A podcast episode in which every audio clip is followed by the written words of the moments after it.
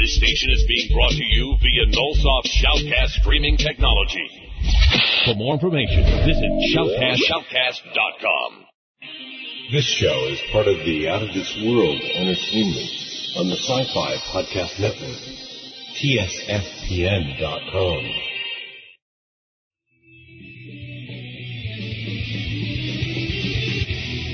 Who's the 501st? Hi, this is Jay Thompson, producer and director of Heart of an Empire, the documentary. And you're listening to Star Wars en Direct.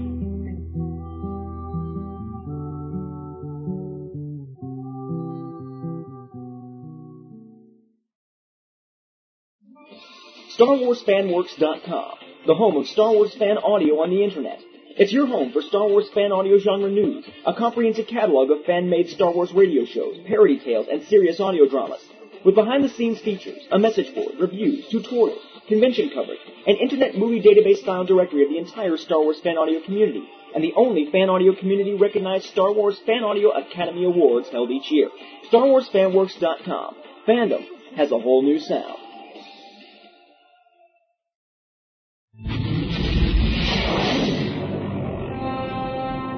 Galactic Hunter, the place where you can find the latest Star Wars collectible news from all around the world. From the Hasbro and Kenner lines of action figures to comics, games, prop collectibles, and events, everything is covered and reviewed. Join our fan community in the Bounty Hunter Collective forums and find all your bounties at www.galactichunter.com. Galactic Hunter, keeping collectors on target.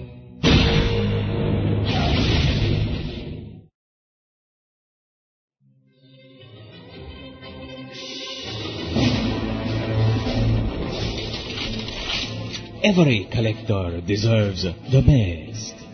That's why our main goal at Federation Toys is to guarantee the highest quality items for the lowest prices. Yes, of course. Come by Federation Toys for Star Wars collectibles. Satisfaction guaranteed. Yes, Viceroy. Roger, roger. All Star Wars en Direct listeners will get a 5% discount on their purchases.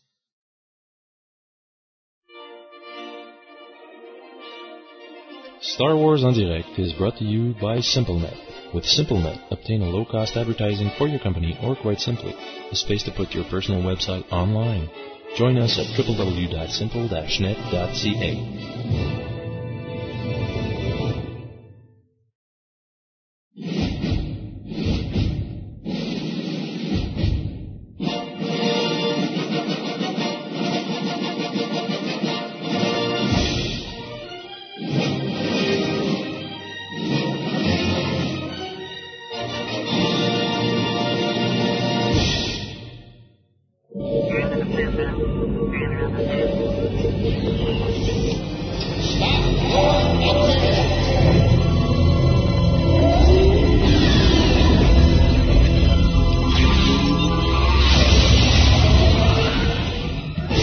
Chewie jam its transmissions.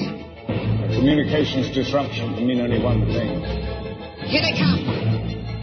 The coordinates are the beam. It's pulling it in. You may fire when ready. Commence primary ignition.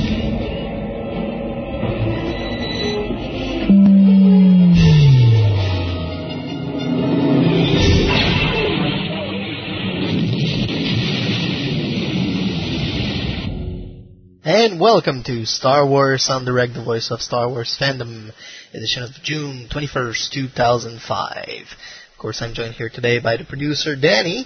Hello. And Brian, the wonderful voice. Hello. Over there. And the uh, main subject today is going to be something very special that we've been, well, we've been going after for the past five years. Four years? Four years. An interview with Michael A. Stackpole. That's right. So we had the honor to meet him back in 2001. One. And uh, now we finally got him to come on the show, and he's got something very, very special and very big to announce. Basically, our show did our show exist when we met him? The first time, no. Not the Yeah, yeah. it? He, he recorded a Yeah, he for recorded- radio, radio yeah. sitcom. You're right. So, but he did two two chat with us. Yeah, he did two chats with us. So back in Nor- the days yeah. when mIRC was po- was still popular. Yeah. what am I saying? It's still popular. So of course we're gonna have the polls today and as the community update as well as a little bit of collecting news.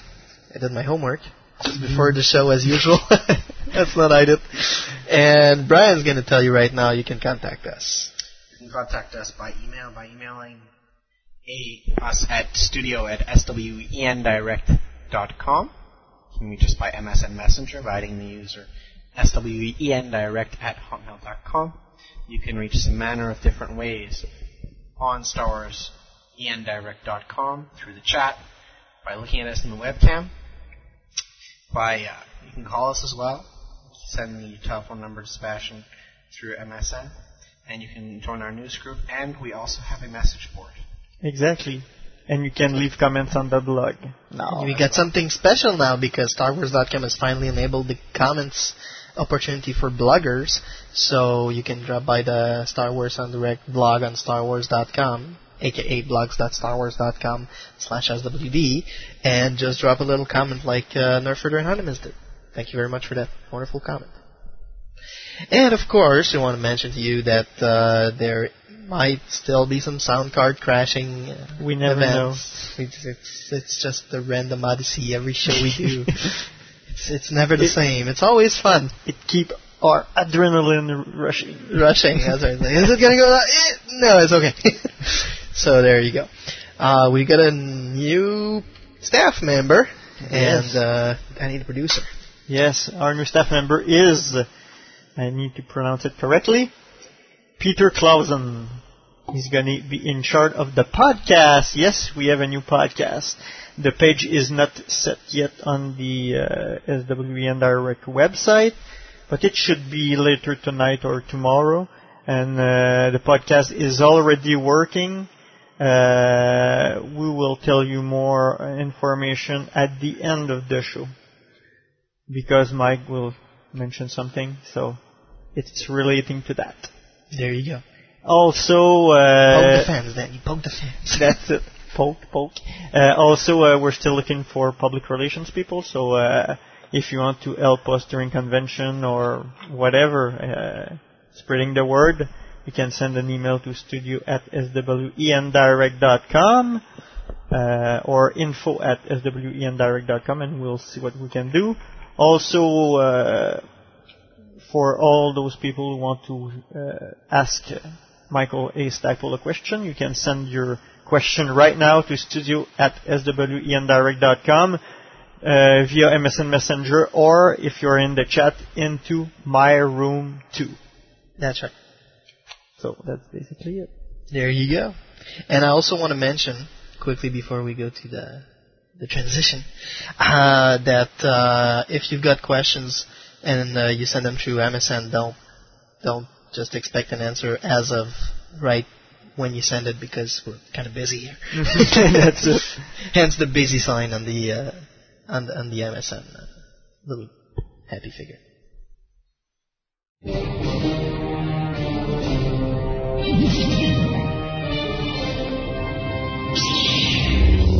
Master Fisto, trust your insight, we do. Again, welcome to the news section of Star Wars en Direct. I have a couple of very few items today. Um, Aspyr, um, a game company, has announced that they are going to be porting the Star Wars Lego video game over to the Mac.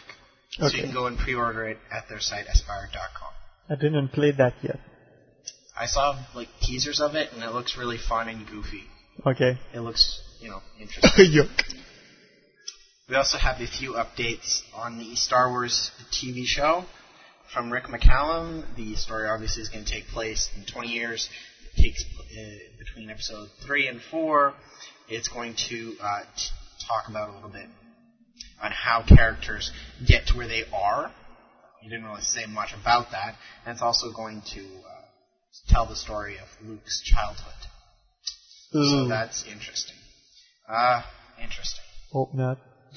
Uh, George uh, is going to be start working on it as soon as he's finished doing Indiana Jones 4, and it should have about 100 hours of worth of um, So it's still George that that's Yeah. writing it. Yeah. Damn. Or, you know, in charge of it. Executive producer. Okay.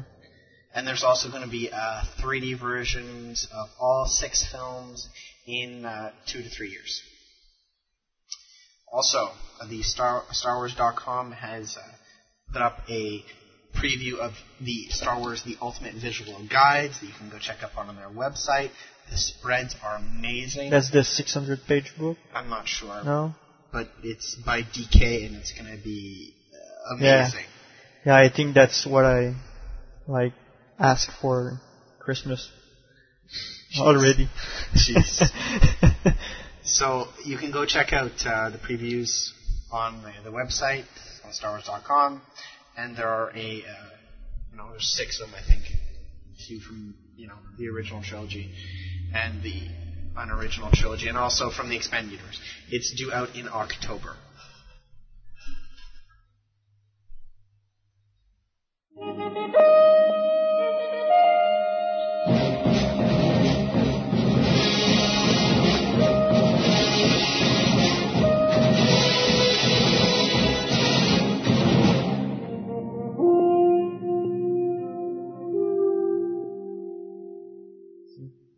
And this dead air moment was brought to you by Snickers. Grab one if you're hungry. what? I don't know, it just came to me. So, what's happening in the community world, ladies and gentlemen? Well, the From Tatooine to Phoenix exhibit is going to be from July 1st to 4th to the Kruger Street Toy and Train Museum. Uh, you can uh, go to the fan, uh, to the Force.net and uh, check out all the details, or to the Kruger Street Toy and Train Museum website for their, that information. I'll just let you guess the website, or you can just type Kruger Street Toy and Train Museum on Google, and you'll find it pretty easily. Uh, I also want to announce uh, right now that Lucas will be talking at SIGGRAPH. George Lucas. What SIGGRAPH? Will be a keynote Q&A with the father of digital cinema. Uh, SIGGRAPH is actually this big, big convention for people who are really into uh, Technology. technology of uh, like Visual. evol- evolution of visuals and stuff like that. So it's it's, it's kind of cool. SIGGRAPH is like a nice place to be if you're into developing websites and animations and stuff like that. It's cool. It's cool. It costs like about 500 bucks a ticket or something. Okay. It's like World Fantasy Con, like it's a big, expensive convention Yeah, it's to it's, go. it's it's more like for private Professionals. Yeah, and professionals and stuff like that. Uh, you got to tune in next week, folks, because uh, we're gonna have a Fantastic Four contest happening during the show. Brandon's like, "What the fuck's happening?" Flame on! but for the uh, Montreal region. for the Montreal region, and uh, maybe two or four of our lucky listeners from Montreal area. Do uh, do we have Will, listeners from the Montreal area? I hope you. I so hope so. we'll have the chance to come and uh, the assist to the premiere of Fantastic Four, the next release of uh, Fox Cinema, with us. Cool. So there you go. And uh, I also want to mention the fact that yours truly will be at uh, the uh, Toronto Trek Convention from July 15th to the 17th. And on uh, the 16th will be the Geek Up Star Wars, so basically uh, Star Wars uh, Trivial Pursuit kind of uh, contest going on, with the championship round leading up to the Sunday afternoon at 4 p.m. And uh, I'm also going to be in two other Star Wars panels at that convention. I'm going to be in Star Wars Prelude to Episode 2 uh, with our good friend from Toronto, Tessa Wujillo. And uh, Revenge of the Sith, the movie itself. And uh, they should be at 10 a.m. on Sunday and 11 a.m. on Sunday, the 17th. However, Sebastian will be on over us. Yo, there's that. But however, uh, yours truly has been asked to be part of the um, people uh, conducting the charity auction of the convention that uh, this year. So they might be pushed over. We're not sure exactly what's going to be happening with that, but we're looking into it and we're awaiting a little bit more details about that. Cool. And maybe something off subject. Uh, my subscription to Hyperspace ran out, and I didn't receive the a renewal notice. Oh shit, when's mine gonna run out? Because I want to renew mine. I want to get keep getting insider. just check out, uh, check your account because I. Yeah. I don't think Well, you will. if you- if you I, I, your- am not the only one who didn't receive a notice. That's it. So T-Bone didn't receive one either. probably, but For uh, instance. uh, uh, there was a guy in Sweden okay. on, on some boards. So So check it out, man. It's if for those of you who want to know how to, how to know when your insider subscription and basically uh, Hyperspace. hyperspace and everything Star Wars Fan Club official fan club uh, subscription runs out. Take a look on the, the the plastic sheet that your insider comes into. It says good for uh, good until September or something issue, Okay. and that's that's where it says so. Do they still do they let you do two year subscription at a time? Or is it Nope, no, not year- for year? international. That's stupid. yeah, we're international. We're not really international. Well, we're Canadians, but we're it's just not See, Americans. Every other so- organization sees America as actually being a continent, Yeah. not a country. Yeah. Well, what do you want to do about that?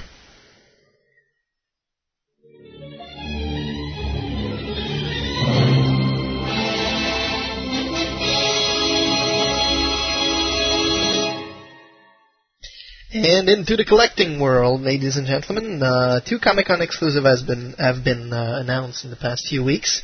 Uh, there's going to be an exclusive Yoda Black Chrome small lightsaber from Master Replica that's going to be there. And uh, Gentle Giant will also have uh, Jango Fett mini bust over there. It's going to be a silver edition mini bust. Hopefully, it's not going to be hidden in the box that you're going to have to. Is, is that a good one? Is that a good one? No, it's the same thing as Celebration Yeah. 3, where you run in as soon as you get there, Yeah. and you Yeah. go line up to get one of their tickets. That's right. There you go. But I think they're selling the like Leia hologram figure. You can order it beforehand, pre-order it. pre-order Yeah. it, and w- you just go there and pick it up at the uh, Comic Con. So that's brilliant. Probably they heard all the fans uh, from C3. Yes, most probably. I think it was loud enough. A cry. and um, of course, uh, Father's Day. Fa- Father's Day was just this past weekend. And uh, if uh, if you're lucky, if you actually got to go to the theater with your father, uh, you get to have a really nice Vader Who's Your Daddy poster. And they didn't have this here in Canada, so I couldn't Well, take uh, my daddy. We're international. Yeah, that's right. You got it. We're tagged. We're tagged as international, so we just don't count. And uh, number one of the C3 exclusive posters from Code 3, the Empire Strikes Back posters uh, in 3D things, uh, is actually on sale on eBay right now. There are six days left, and it's up to $650 as we speak. How much was it at C3? Uh, was it Less than like that. Less than that. It was, It was like 100 or 200, something like that. Probably, yeah. It wasn't, it I wasn't don't think to find or anything. it- it's 11. Uh, it's 8 by 11, so it's not Yeah. that big. No, no, I So Yeah. So actually, actually, I'm sorry. It, w- it's six days left and 15 hours, and it's up to 560 bucks US. And they have 96.3 positive feedback on eBay information. So somebody w- didn't receive their stuff correctly or something. I don't know, but it's number one of the Celebration 3 exclusive sculpted poster. Very cool. So limited to 1980 and whole number. So that's that's kind of funny and pictured of. And for for for Return of the Jedi, the one they're going to make about Return of the Jedi is going to be like 1983. Oh, very cool. I'm guessing so. So for more collecting news, feel free to listen on to the next show where I will do my homework and check out galactichunter.com and make sure that I get all the info. I Actually, want- Sebastian, you did miss something in particular. There's uh, Hasbro's releasing in, in October a build your own lightsaber kit for kids, and you can assemble your different lightsaber from hmm. different bits and pieces, kind of like a Lego set. Okay. to become a Jedi, you have to build your lightsaber. Exactly. Yes. That's coming in October. And do you know what's that? Do you know what's what that, what that's gonna do? It's, it's just gonna creep a lot of people, like you guys, because I'm gonna build. I'm gonna take like three of those kits and build like a fucking huge, amazing. He's gonna build his lightsaber during the show. Yeah, the webcam. Look, guys, I got a new lightsaber. They're coming out with some new Force Battlers. Uh, f- uh, well, Force Battlers. Uh, they got Chewie coming up. Uh, they Force have battlers. yeah, they're like big anime kind of figures, Okay. uh, semi 12 inch, and it's for kids like age three to Do three you to think that's to what's five. replacing the collector's 12-inch dolls, like Barbie doll things that Hasbro is discontinuing? The Unleashed? No, no, no. The, the, they, They- like, they're like my getting their Jango. signatures- They're getting Oh. their signature series. I don't know. I Collectors hope are not. all pissed off. I hope not. Th- There's even a petition on uh, Rebel Scum and TFN. Wow. Mhm. Just that bad. And uh, they got Chewie. They got the clone with the uh, basically the negative of the uh, Vader shield with the Imperial logo on it. And uh, they have Mace Windu coming up as well. And the other thing that's coming up from uh, is that Hasbro? Yeah. I think it's Hasbro. The Jedi Force, yeah, Jedi Force from Hasbro. And uh, you've got uh, Han Solo coming up with a jet speeder. You got Chewie with uh, of it's an helicopter thing. It looks like a chopper thing. and you've got Anakin Skywalker and his Jedi pod for speedy rescues. you just you, you just want to put it on the floor, take a golf Golf like, club and- golf club, and just like swing it as hard as you can. take an iron form, man. Drive it hard. Drive it hard. There you go. This concludes the marvelous collector's news. Of course, I gotta go on. So now we're gonna go to a short musical break, and uh, we are gonna listen to some tune called "I Wish You Were Here" by Incubus, and we'll be right back to Star Wars en Direct. And don't forget, if you have questions, send them in my room too.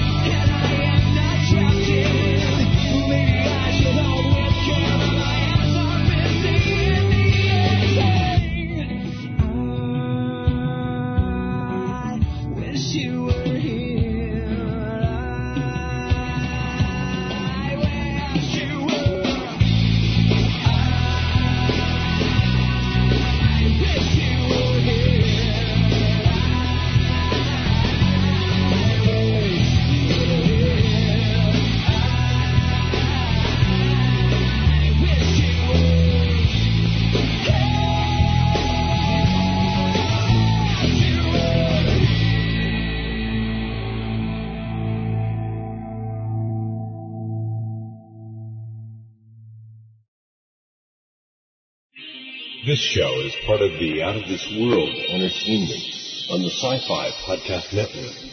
TSFPN.com.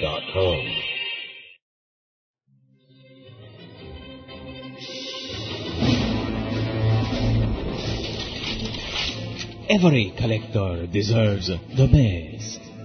That's why our main goal at Federation Toys is to guarantee the highest quality items for the lowest prices. Yes, of course. Come by Federation Toys for Star Wars collectibles. Satisfaction guaranteed. Yes, my Viceroy. Roger, roger. All Star Wars en Direct listeners will get a 5% discount on their purchases.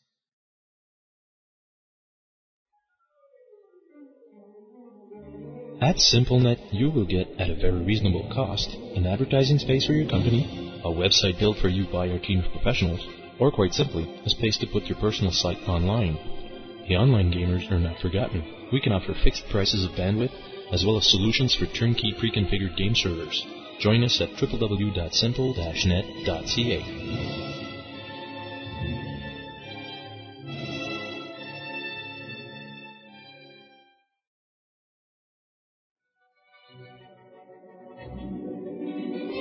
this is Matthew Stover, author of the Revenge of the Sith novelization, and you are listening to Star Wars en Direct.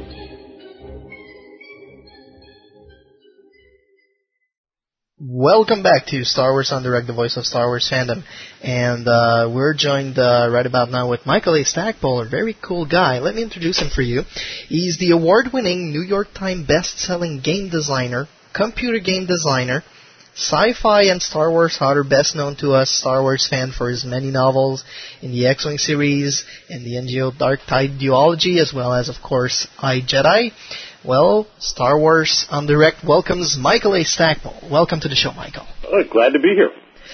So, the first question that I have to ask you, it's the first question we ask everyone who comes on the show. What was your first Star Wars experience, and what did you feel? How do you remember it? How do you remember it? Well, the first Star Wars experience I, I remember was literally the the Christmas before it was released. On Christmas Eve, my brother and a friend of ours and I had done our Christmas shopping, and so to kill time, we went out to see a movie, and it was Clint Eastwood's movie, The Gauntlet, a, a very forgettable movie, except that it was shot in Phoenix, which is where I happen to be right now. Um, and they had a trailer for Star Wars, and it totally blew me away. And uh, the next day at Christmas, I got a I got a uh, gift certificate for a uh, to a bookstore, and I went down and bought the novelization of Star Wars, and I thought that was very cool. And then um, when the movie was coming out, uh, I was working for my father at the time, so I took the day off. And uh, the first showing in Burlington, Vermont was 11 o'clock in the morning. There were 17 of us in the theater, and we were absolutely blown away. I mean, when that, and you've probably heard this billions of times, when that first Star Destroyer comes in and keeps getting bigger and bigger and bigger and just explodes out the sides of the screen, that was, that changed filmmaking forever. and, and it was just cool. And what was very funny was that uh, I had gone with another, one of my dad's partners, his son also worked there, and so he and I had taken the day off and gone. Two nights later, we were back and we were taking uh, our supervisor to the movie, and the theater was packed. Absolutely packed. So, you know, you could see right from there, I mean, it was just off on a rocket, as it were. I- I'm surprised that there was only 17 people at the first showing. Well, this, this was in Vermont. Yeah, okay. and, uh, you know, the, the fact that, uh, you know, you have to remember, I think, literally when the first reviews of the movie came out, they were really kind of lukewarm. hmm Um, so, you know, people were not expecting big things. Because when you think about Star Wars as a movie, it's- it's not the kind of movie that's going to appeal to the critics. And it was the critics who would set the tone for things. And it, it's kind of fun that Star Wars was, was really the first of many films where the critics would deride the films because they were just special effects extravaganzas, extravaganzas, but the uh, but the audience just loved them. I mean, you know, it was the same thing with Raiders of the Lost Ark. Mm-hmm. I mean, that you heard not word one about it until it hit the theater, and then all of a sudden, bang! I mean, that just exploded. All right. So tell us a little bit more about yourself, your life, your career. How did you get to become involved in writing, and how you were invited to write for Lucasfilm? Well, I've always wanted to write. I mean, even when I was a young kid, uh, I would would write stories. And uh, my my grandfather, my mother's father, had actually written a book that got published in 1937 in Vermont. A little little tiny press there published this collection of, of uh, legal anecdotes. So you know how when you're growing up, you always have role models, and it seemed that you know I would be either a doctor or a lawyer or a school teacher but there was always that little chance that I could be a writer. You know, that was that was acceptable, and uh, that's the one that I ended up going for. I went through the University of Vermont and uh, got a degree in history and was all set to teach. But I'd also done some game design and with a company out here in Arizona. And so after I graduated from college, I moved out to Arizona to work for them. Uh, I kept writing, and I had written a fantasy novel called Once a Hero, which I sent off to Bantam Books, and uh, an editor there, Janna Silverstein, wanted to buy it, but it was her first week as an editor, and her supervising editor wouldn't let her buy it. But she remembered me, and years later I met her, and we actually, Alien Revenant was the book I tried to sell her. Years later I met her and talked to her at a convention, and she ended up buying Once a Hero from me. And so uh, Bantam was publishing Once a Hero, and they had started obviously doing the Star Wars book. So my agent talked to her about Star Wars and the possibility of my getting a Star Wars novel. And at the same time, and I, I didn't really understand what was going on, another editor at Bantam had called me up and asked me about computer games because I'd done computer games and whether or not they should buy a license based on a computer game. So I kind of walked her through the fact that, you know, it, it, I felt that computer gamers were not really readers and, you know, there really wasn't going to be that big of a market for that sort of thing. And at the end of the call, she said, well, thank you very much. And it's really too bad because we were going to buy a license to the Star Wars X-Wing game. And I said, oh, Star Wars, buy it. Um, you know, that's, that's not a computer game. That's Star Wars. You know, There's like, a difference. Don't let me talk you out of this. So I, you know, I and I heard nothing more about it for several months. And the uh, um, the first thing I heard about it, it was very funny because Janna had uh, Janna was still my editor at Bantam, and she had been sideswiped by a car. So she was had been out of the office for a couple of weeks, and I was trying to sell her some work and uh, trying to sell her some novels that another publisher had dropped. And uh, it was a, I remember it was Monday night, and, and she and I were talking, and she was on painkillers, and I said uh, she was going to tell me something. There was information, and she starts saying, you know, I probably shouldn't tell you this. And I said, no, no, no, just, you know, don't say anything because you're on painkillers. I don't want you to do anything you shouldn't do. Mm-hmm. Well, the next morning, uh, oh, about six in the morning Arizona time, I get a call from my agent who says, Bantam just offered you four Star Wars novels. I said you said yes. and uh, a little bit later, I got a call from Janna, and uh, I picked up the phone, and it was just her humming the theme to Star Wars, and that was it. And uh, the other thing which was very cool about that is, is I was just about to go off to a convention in Mississippi, uh, a convention called CoastCon, Mm-hmm.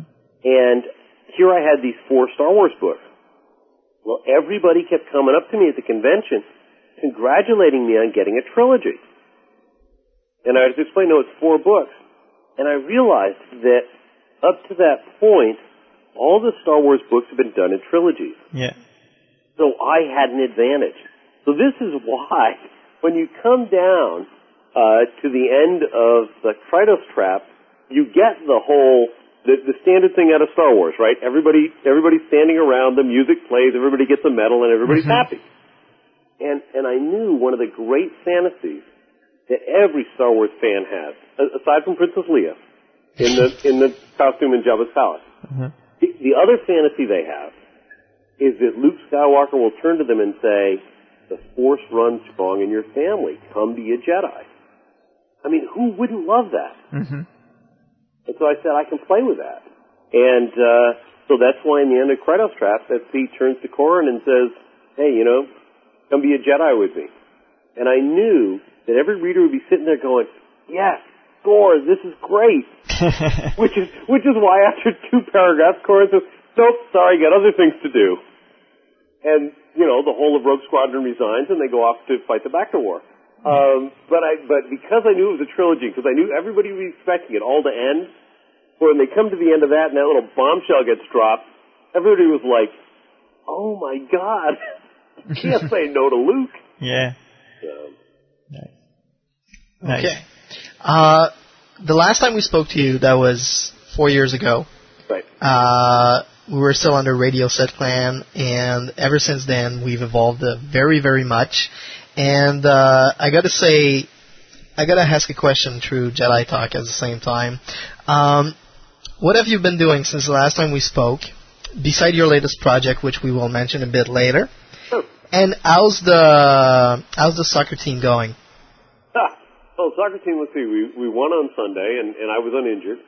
Um, a couple games ago, I did get thrown out of a game.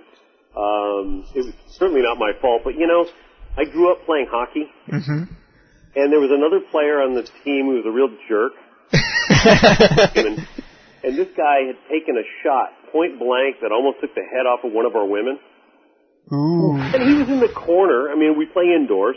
He was in the corner. It was like being in an hockey rink, and the and the ball came right back out to him. So I kind of, you know, went through him. and uh, so they decided that I should leave the field at that point.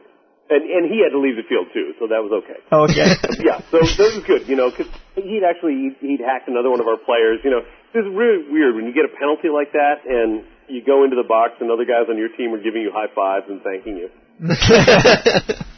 kind of mixed messages there. I'm, I'm glad there were no children watching. and apart from soccer, What's that?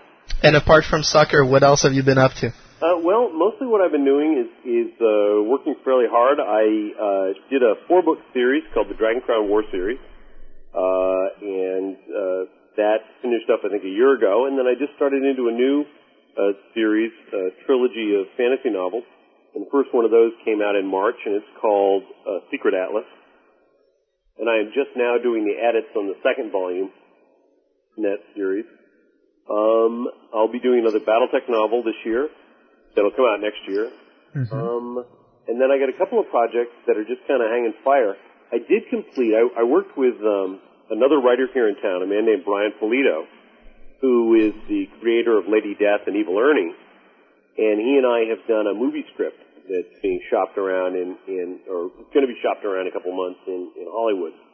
And the movie is called Gone, and it's about uh, a California couple that uh, comes to Arizona for a peaceful uh, uh, vacation, but they get stuck in the desert and they're being hunted by a lot of very hungry animals. Um, So that was a lot of fun. That's the first time I'd ever done a screenplay, and that was a very cool thing to do.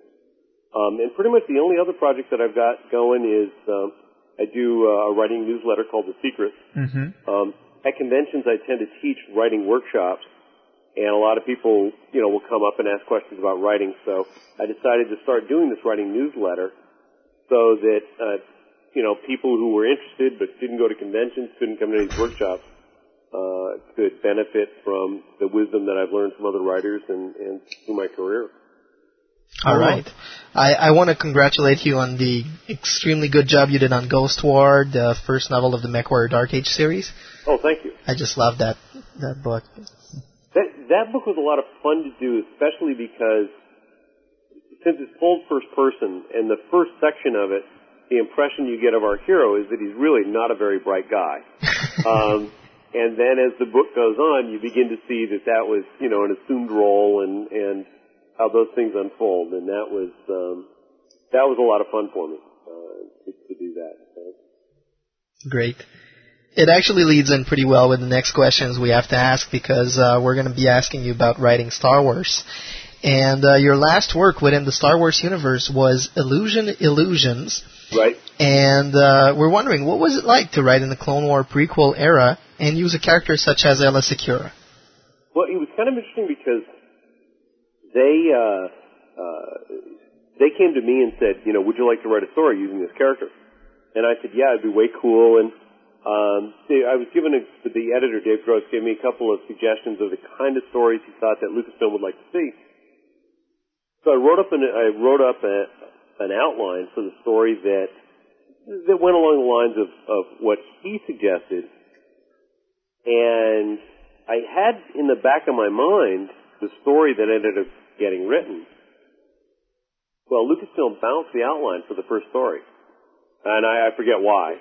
But they said, what else have you got? And so, you know, here I rolled out this story that, you know, tied into the whole Corran Horn family background and, and, and elaborated on characters out of I Jedi and, and those things.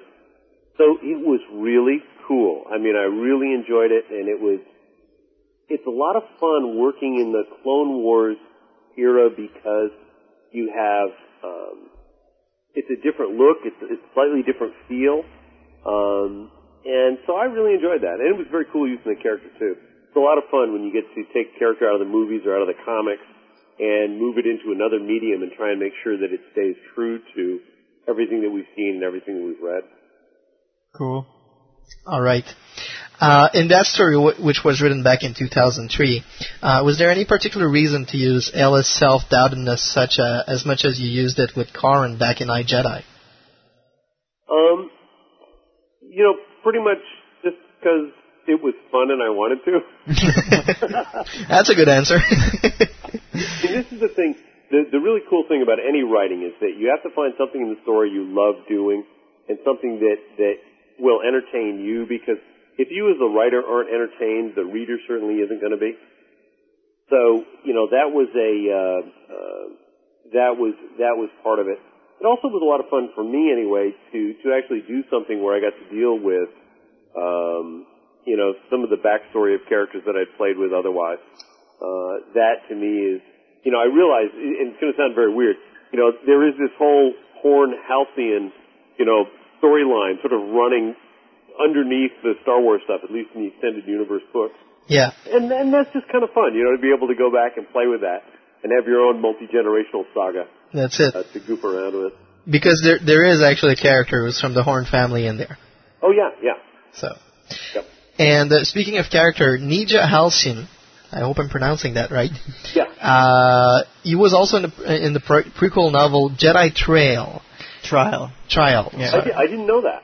I didn't know he got used in that. Yeah. And uh, we learned a bit more about uh, about that character and his interaction with Anakin Skywalker. Oh, so, cool. From your from your reaction, we guess that you didn't read the novel. But how do you feel about having one of your creation referenced or used as a main character? I, I mean, I think that's really, really cool. You know, this is the one fun thing about writing Star Wars and working with the other writers is that across the board, um, I found that the writers have got a lot of respect for each other's work, and we really try and be true to what they're doing. So it's it's really cool to watch these characters being used, these characters being expanded in the same feel as you know I was trying to do. So when you're working in someone else's universe, you know that you don't have any rights, any legal rights to those characters. But Lucasfilm has been really nice and, and really been fairly respectful of, you know, trying to make sure that the characters are handled well. And, you know, I've talked to some of the writers who've used Corran, for example, and I know that they've done a good job with him. Uh, so that's, you know, that's a neat thing. You should pick up a Jedi Trial. Yeah, I'll have to. I'll have to see if I got it downstairs. Yeah. It well, it just came out in paperback, so you might want to pick that up instead of the hardcover. Okay, yeah, yeah. or, or I'll just, you know, I, I, you know, if somebody at Del Rey is listening to this, maybe I'll get them to send it to me. That's it.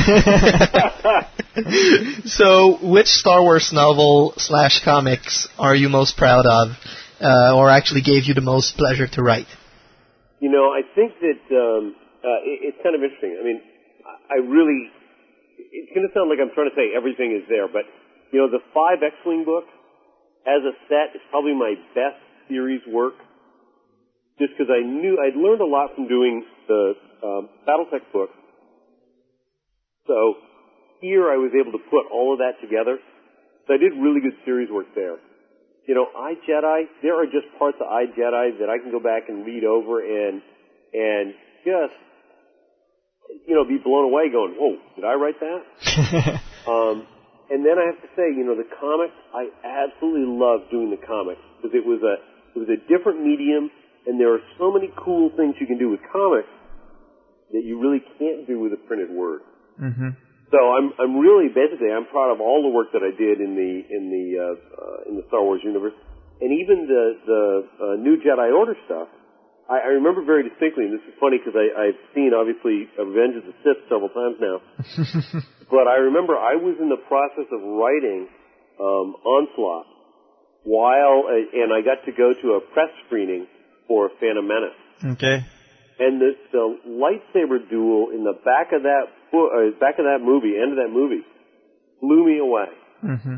And I suddenly realized, you know, now the expectations for a lightsaber duel are so much higher than they were before. Yeah. And so I really had to push myself to try and get the lightsaber duels that I was writing into those two books to be visual and to, to have that fluid motion.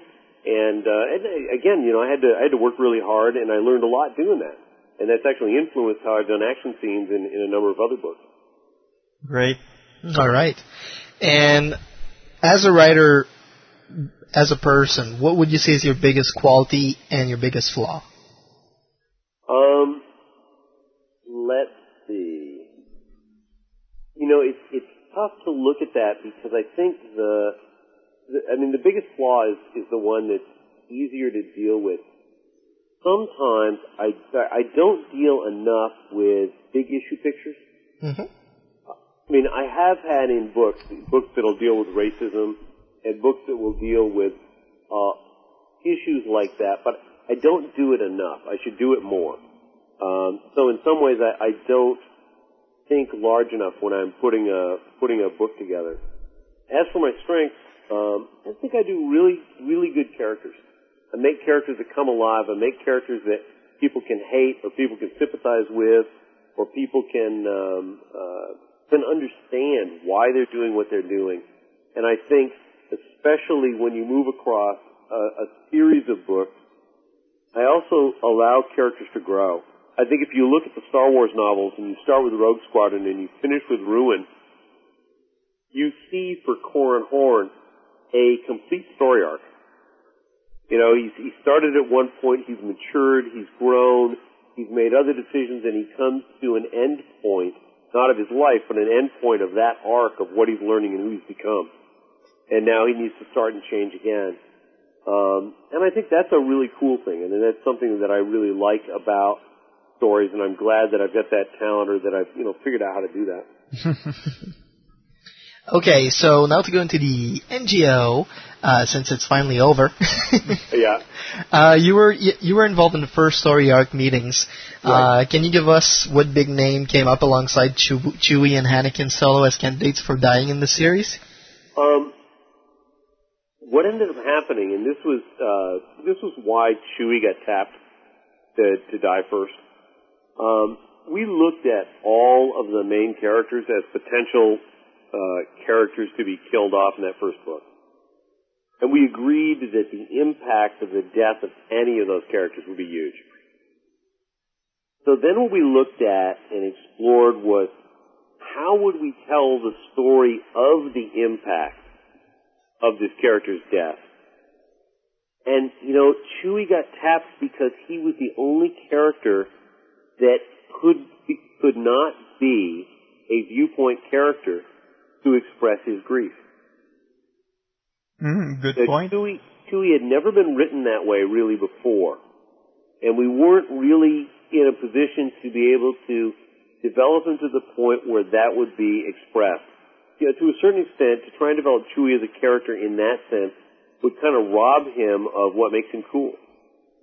Mm-hmm. So Chewie was the one that got tapped. As for Anakin dying, uh, I have to say, I never agreed with that decision. I I did not want Anakin to die. I thought there was a lot of other really cool stuff that could have been done with Anakin, which is why in the two books that I did, I worked as hard as I did to characterize him and make him into a character that people would like. Because I was hoping secretly that um, uh, that there would be some sort of a positive reaction to him, and that that might spare his life. For lots of other stuff that I thought would have been way cool to be able to do with him, but um, but it didn't. And you know, and I I kind of felt sorry. I think it was Troy Denning who got, got to kill him off, Mm-hmm. and I, I kind of felt sorry for Troy because I knew a lot of people really liked Anakin. Um, and then you know, here Troy had to go and whack him. So sorry about that, Troy. and and what other ideas did you had in mind for Anakin? Oh, what I would have loved to have done with Anakin is to have him and say, you know, some twenty-something-year-old daughter of Lando Calrissian and a couple of other characters, you know, some other Jedi Knight, and you know, uh, just you know, pull together a cast of sort of odd characters and be able to have them in the Millennium Falcon or another ship going out doing little missions and and you know just kind of being a just kind of a being a, a Doom Patrol or you know Odd Squad uh, out there doing stuff. I mean, I thought it would have been perfect within what we were talking about, but you know the powers that be did not. So Well, Pow- powers that be end up with the final word. oh yeah, yeah look, they're the guys who pay the bills, you know, and and so they're uh, you know you just play on the team. You don't you don't uh, you don't get the coach. So there you go. so we know that the NJO series had an evolving storyline, but during the meeting where the story arc was decided, what were the original plans for the series? Um, I actually don't think I can really divulge much of that because I think it's still covered under a, a, a non-disclosure agreement. okay, the, uh, the the implant is throbbing again. There you go. Yeah, the implant is throbbing. We were so close, so close. you know, suffice it to say, the story arc did evolve. Um, you know, I and and I think obviously because I had helped plan what it was initially, and and I knew the reasons why we were planning what we were doing initially. I don't necessarily think that all of the changes and all of the evolutions were good, but again, out of my hands. You know, I'm not uh, I'm not omniscient, and I and I don't go without making mistakes. So, you know, the choices that others made may in fact have made it a superior product to, to what you know what I thought originally would have been. But that's you know that is that is why those guys get paid the big bucks, and and why uh, you know they're the ones who get to plan this stuff. All right. Did you actually follow the series through, and what did you think of it in the end? Uh, I, I I did not follow the series through, and and for one very simple reason that uh, those books I knew if if Lucas if Lucasfilm or well Del Rey ever came back to me to write more stuff, I knew that I would have to read all of those books as research, and so you know they just sort of got piled up and mentally cataloged as research books. Okay. Um, when you're a working writer, probably 60% of what you do, 60% of what you read is for research. Very little, very little stuff gets read for pleasure. And so those things all sort of went under the research pile, but since I wasn't doing anything with Star Wars, I didn't have to research them right now. Um, so I just didn't touch them. I mean, I've got them all sitting here. Del Rey was very nice to send them all to me. Uh, and, you know, someday when I have a free month, um, you know, I'll go through and read them all and get caught up. but, uh, but I, you know, I've heard from people and, and everybody seems to enjoy it. They seem to think that the series may have had a rocky start, but, you know, finished off pretty well, and that's cool. Nice. All right. Uh, Dark Tide was supposed to be a trilogy with Onslaught, Siege, and Ruin. What happened with Siege? What happened with Siege was this: is that um, the the editor and I uh, had some creative differences, and we both basically decided that we would probably kill each other if we ended up working on a trilogy with each other. so, so we just changed the contract to a two book deal, and uh, and that was okay because that ended up giving a book to someone else who wanted one. So um, that worked out as far as I was concerned. You know, the stuff that stuff that would have been in Siege you really didn't lose anything. You lost maybe a couple of elements of some subplots, but there really wasn't anything. It it all kind of got rolled into into ruin. So there was, you know, there's there's. I know some people have wondered, you know, if if I've got the manuscript of Siege sitting around here somewhere, um, and no, uh, you know, that was we had an outline, and uh, you know, the the really important elements of that outline got rolled into ruin. So. And there I was thinking that we might see something pop on eBay. yeah, well, there's there's the word to any collectors out there. If you see a manuscript copy of uh, of uh, Siege turn up on eBay, don't buy it. Curiously enough, uh, the manuscripts, my original manuscripts for uh, for Onslaught and Ruin, are the only manuscripts I do not physically possess. Uh, I gave those away to friends of mine who were collectors. Okay. So there are two collections out there that each have a manuscript. Uh, one has got Onslaught, one's got Ruin. Cool. Wow. That's an interesting thing. yeah. How did you like Ganner's fate in the NJO series, uh, being considered as a god by the Yuuzhan Vong? Sorry, who was it? How Ga- Ganner. Ganner. Oh, interesting. That's an interesting approach. You know, he was a character. If I was going to go back and had, had, if I had been going to go back and to write more, he was a character that I really wanted to explore. Um, he was a character I had a lot of fun writing, and uh, so it's it's cool that uh, that he rose to some prominence. Basically. That's cool. pretty much it. So, uh, you've recently discovered a little uh, internet gadgety thingy that's called podcasting. Yeah. And uh, what captured your interest about that new form of expression? Well, what was very interesting about it was that uh, two summers ago I bought an iPod. and I started collecting and pulling down uh, from the net uh, old radio shows. And I've probably got about 40 gigs of old radio shows sitting here in the house. Ouch. um, yeah, I mean, just tons and tons of stuff. But what I found about the old radio shows that I really, really enjoyed was that, because I travel a lot, um, you know, being on a plane and just having uh, radio plays or, you know, off the internet, you can stream BBC stuff and capture it and uh, turn it into something you can listen to on your iPod. Found that was a much easier way than worrying about lugging around, you know, the latest hardback uh, on a plane and uh, you know, you put your earphones in and people don't talk to you, they don't bother you. so it, it, it, it, it's horrible isolating stuff, but by the same token, you know, being able to have, you know, a month's worth of radio plays to listen to while planes get delayed and stuff like that Mhm. is, is a really cool advantage. And it dawned on me that people would be looking for audio content. And so in the, in December of 2004, I actually recorded the first chapter of a novel of mine, uh, no, this is 2003, um, recorded the first chapter of, uh, The Grand Crusade and made that available for my website. And I saw people pulling that content down, and I was getting ready to do the same thing for Secret Atlas when I ran into the guys from Dragon Page who Mhm. live here in town, and I, I'd done their show several different times, and we were at a convention, and they started talking to me about podcasting, and I'm going, oh my goodness, you know, this was what I thought, you know, the, the value of this stuff would be. And so I, I talked with them, and I realized that the Secrets, which is this writing newsletter I had, had plenty of material that I could do a really simple podcast on. So after I talked to them, I started listening to podcasts and pulling material down, and you know, pretty much like everybody in the world said, I can do that, um, and sat down and tried to do it. And it's, it's tougher than it seems. yeah. We know.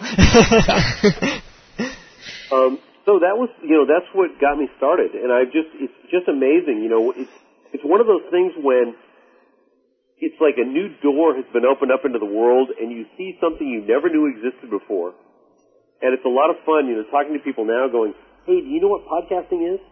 Have you ever heard of it?" And some people go, "Well, I've heard a little bit," or some people know. The vast majority of people just don't know, and it's sort of like, "Hey, I know a secret you don't know," um, and it's a very neat thing. Cool. All right. Uh, you were you were talking about uh, the secrets earlier and the secrets interviews. Uh, in the within the new passion for podcasting, uh, you've actually included them in there. So, what exactly are they about? Well, The Secrets is my How to Write uh, podcast, and that's just 15 minutes a week. And it goes over some really basic stuff for anybody who wants to get started in writing. And the show's broken into three segments, where the first segment I talk about a particular rule of writing or a technique that uh, I learned about and find very, very useful. And the second segment, I try to deal with uh, questions from listeners, uh, things that they want handled. And then very last segment, just some little uh, fun stuff of finding you know obscure words and talking about how to use them or you know ideas that it might give you for stories and and uh, that kind of thing. And I really do this as a it's it's pretty much of an infomercial for my uh, writing newsletter, but it's all good stuff and it's free. Um, and I have no idea how many subscribers I've got, but uh, you know I put it out there every Monday. Then the idea was that I would take the secret sort of as a brand name and do a couple other shows. So I have Forgotten Tales, which are little pieces of fiction that'll be serialized or, or done whole, and that's Secrets Present Forgotten Tales. And then there's also uh, uh, the Secrets interviews, where I will end up talking to writers, not necessarily about their latest book, but about how they write and the experience of being a writer. Because what I find at conventions over and over and over again is people who would like to write expect writers to be able to tell them this is the secret way.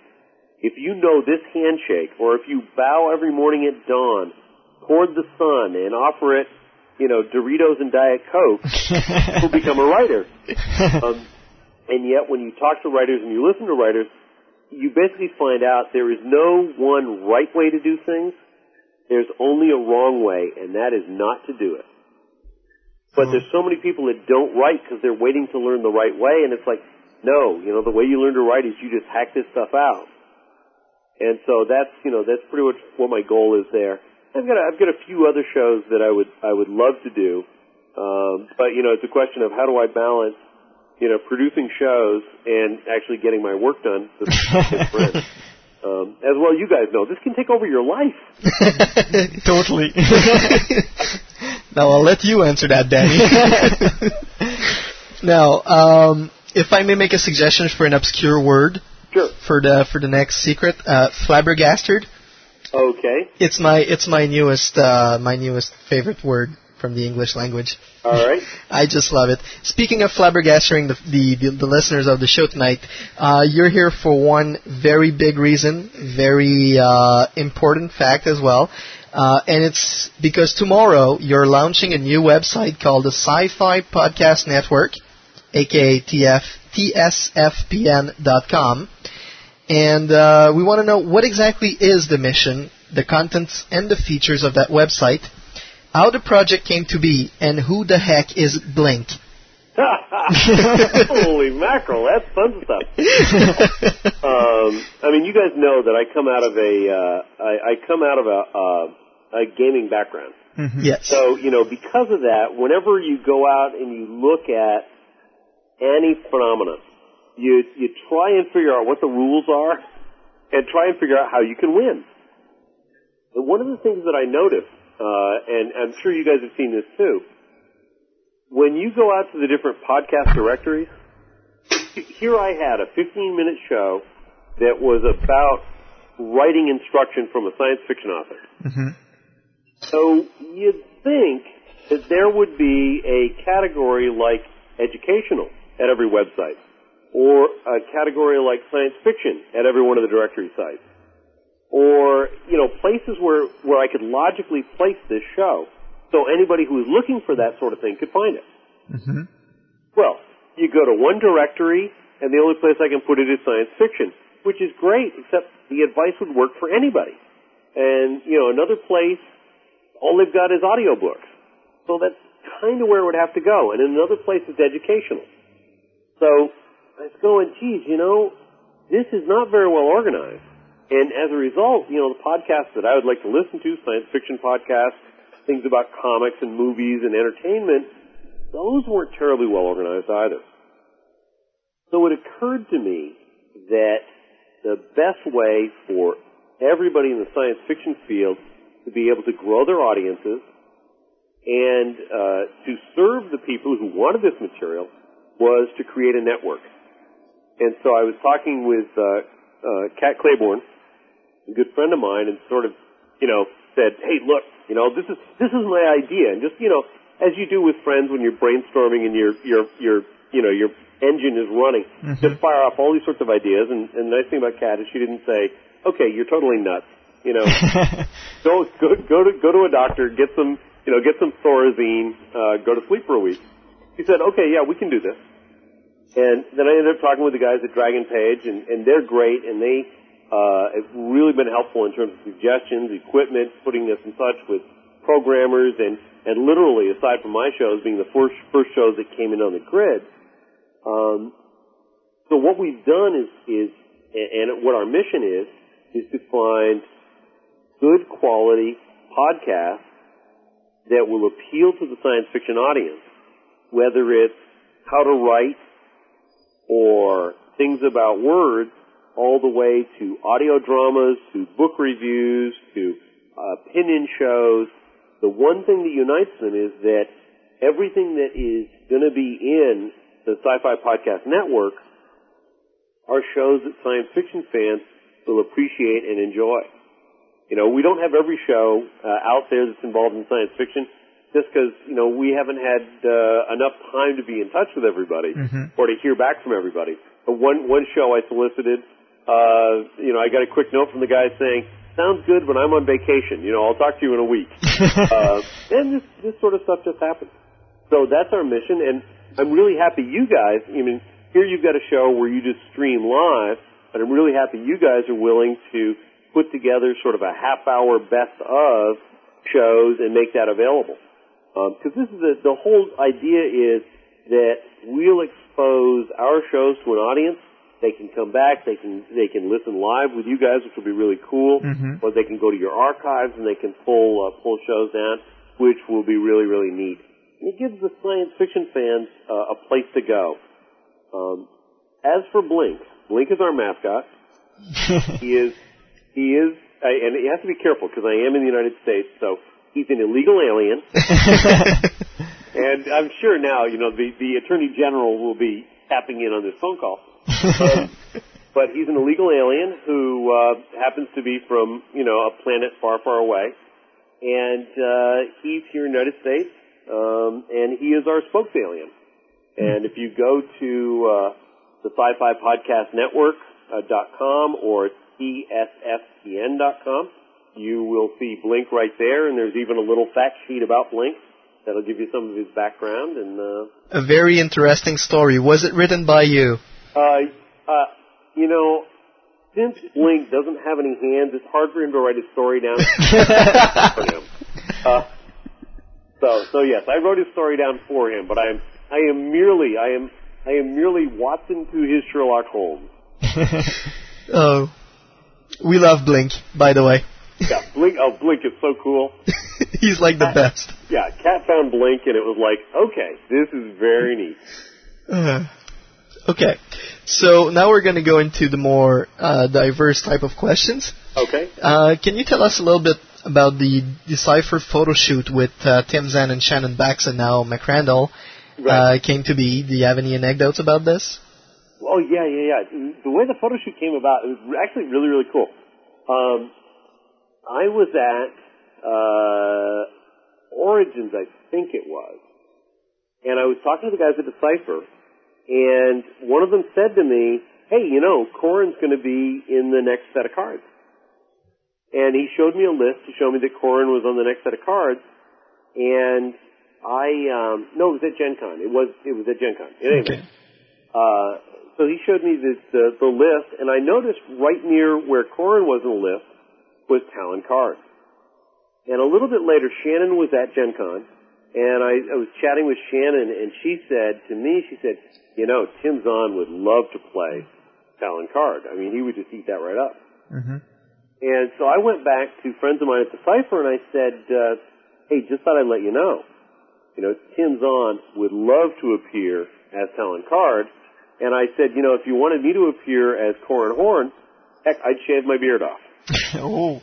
All right, and uh, and there was a reason for that, but but um, um, suffice it to say, when I got back to Phoenix, I called Tim and I said, by the way, you know, I just want you to know that I, I dropped this. I, I said this to the guys at the Decipher, so you know, you might want to look at saving up your pennies because we might have to fly over to Virginia Beach, uh, you know, if they want to do the shoot. And uh, so then I got a call from Decipher, and and they said, hey, you know, we like this idea. We think we'd like to do this. And and their big question, and they said, uh, you know, we'll fly you in, we'll put you up, And you know, poor Tim and I have been figuring, well, it's going to cost us about fifteen hundred bucks to fly there, but what the heck, this would be fun. So you know, we're already ahead of the game, right? They're going to fly us in, put us up.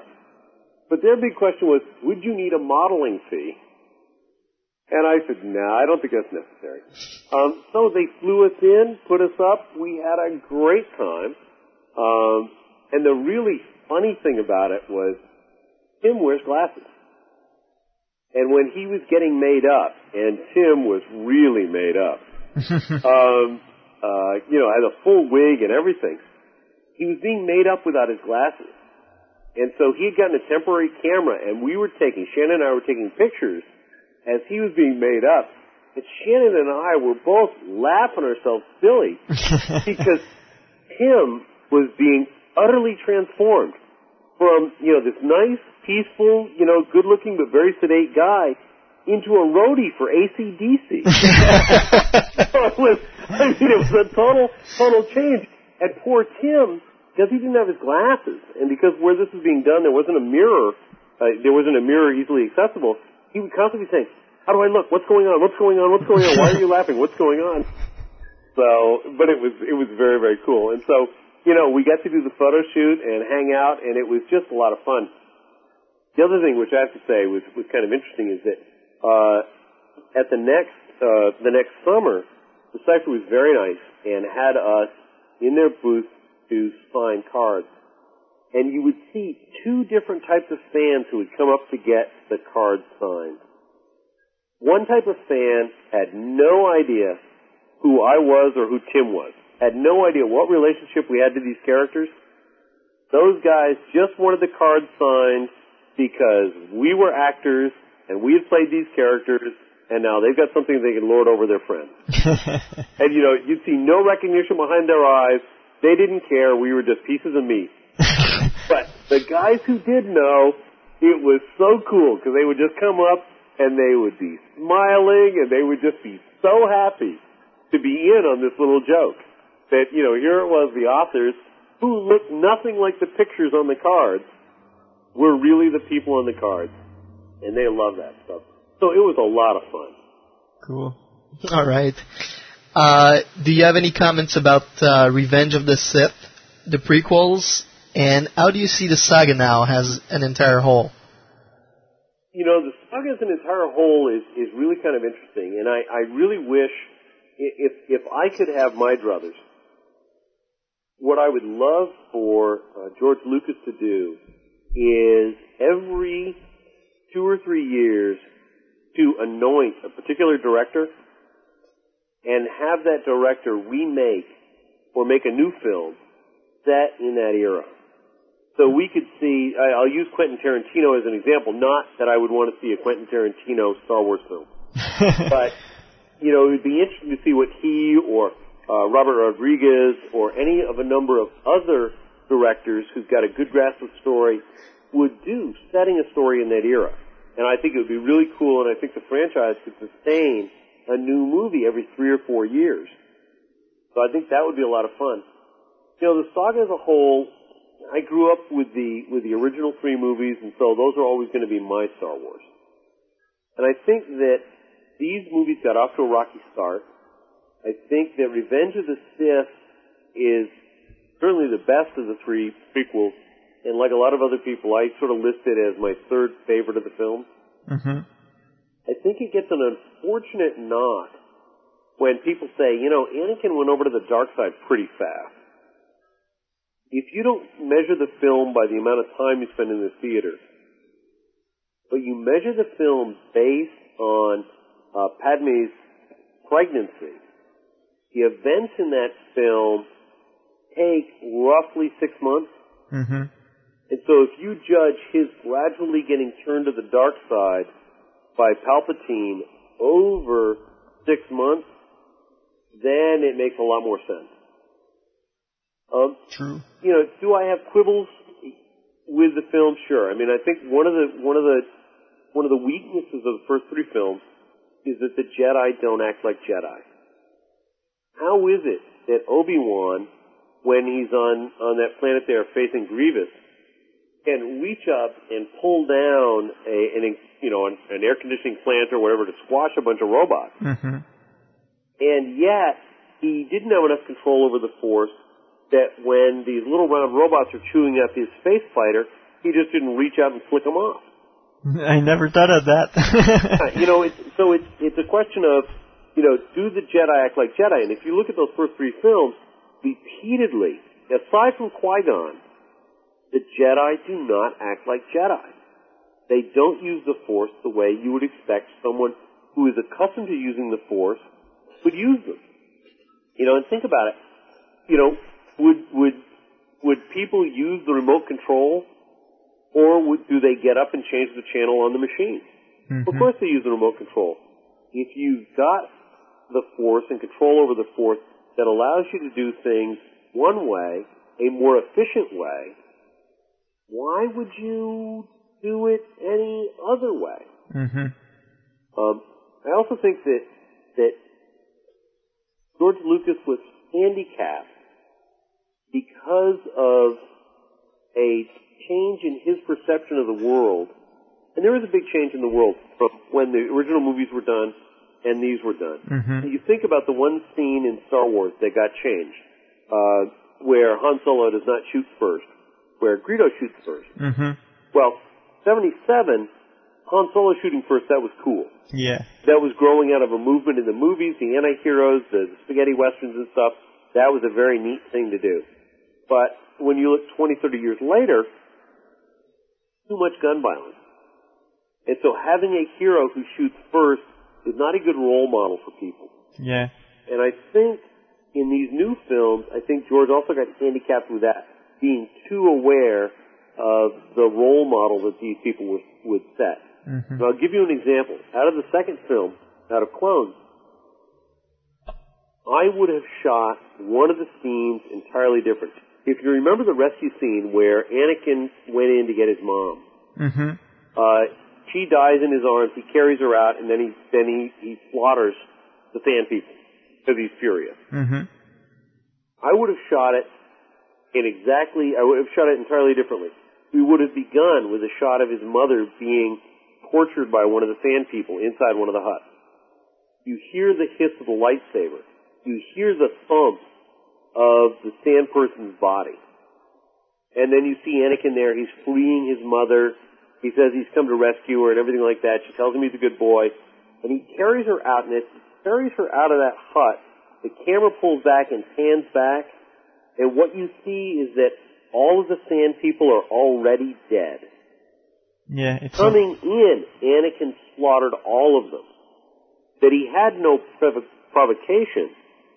Now, we still get his mother dying and, and all the problems that that particularly causes.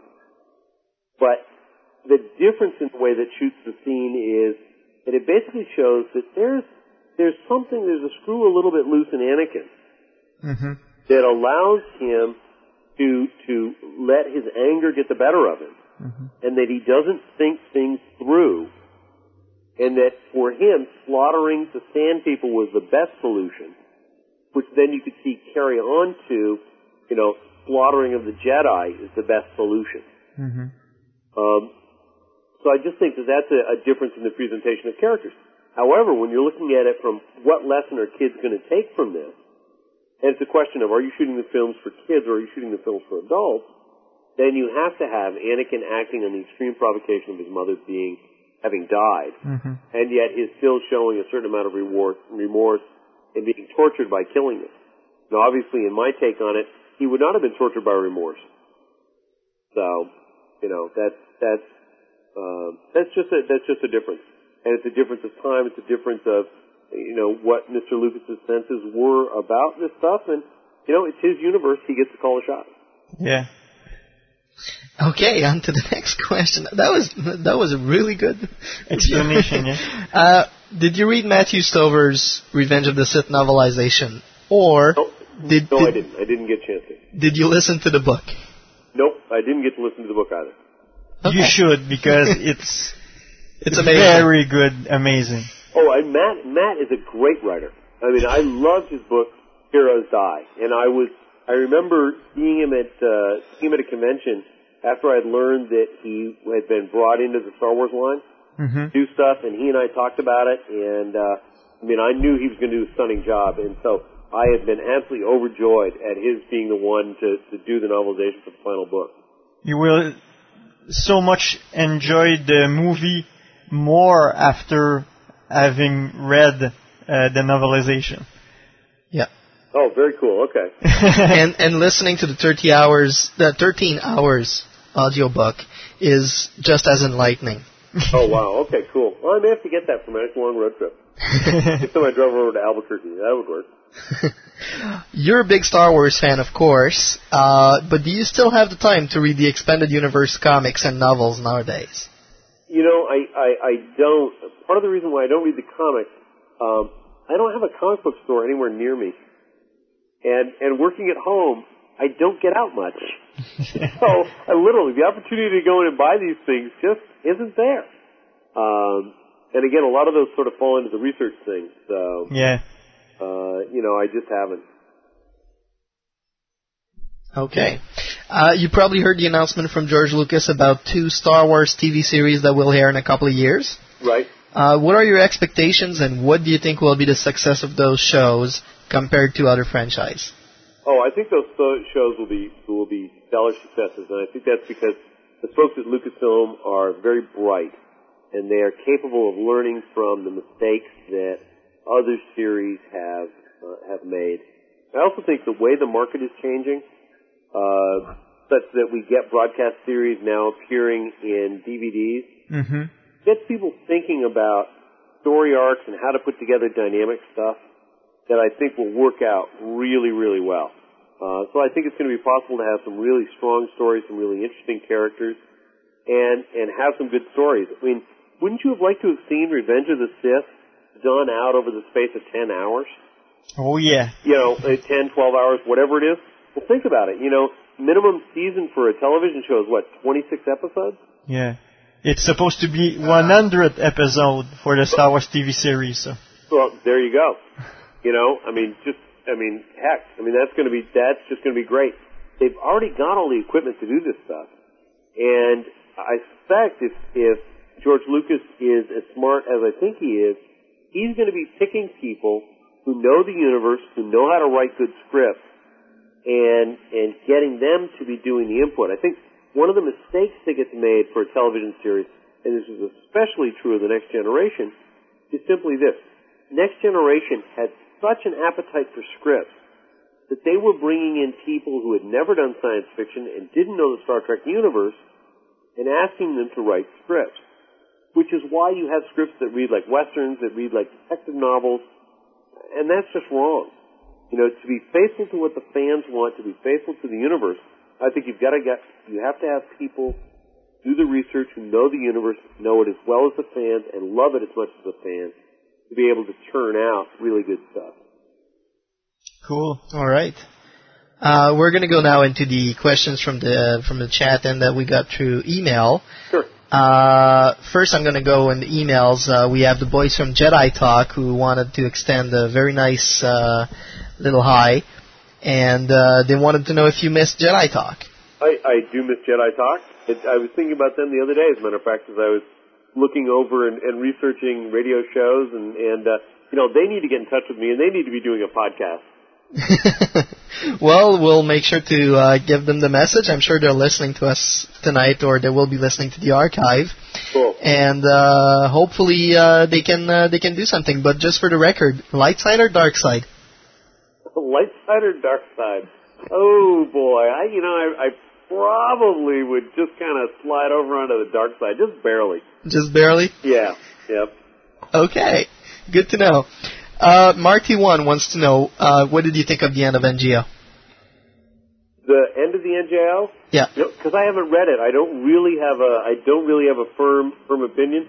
I know everybody who's reading it seemed to have liked the ending, so Okay. that that makes me feel good about it. This is one of the this is one of the tough things. As a writer, you can always look at something someone else has written and say, "That's not the way I would have done it."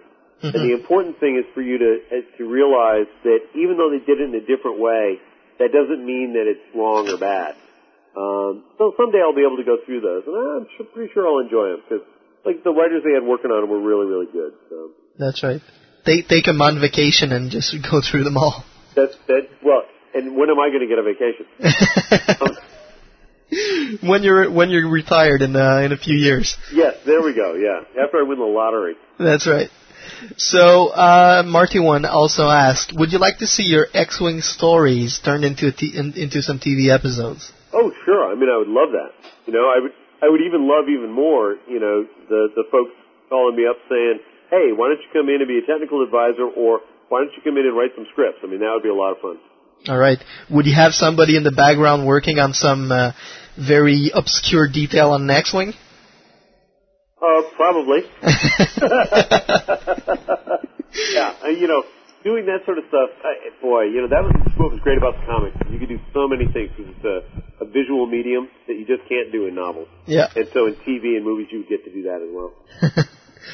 Uh, I've just for research. Well, Dix actually asks if for uh, if you've ever read any other uh, authors of the Star Wars expanded universe, and we guess you did for research at some point.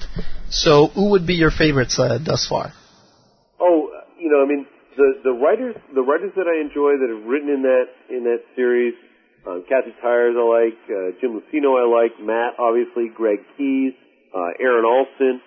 Um, uh, you know, I'm blanking on blanking on the other authors, um, but you know, those are the guys that I've read the most of, and uh, uh, you know, those are the guys that I really like. I mean, they've got a they've got a good feel for the universe, and uh, they're they're just really good writers.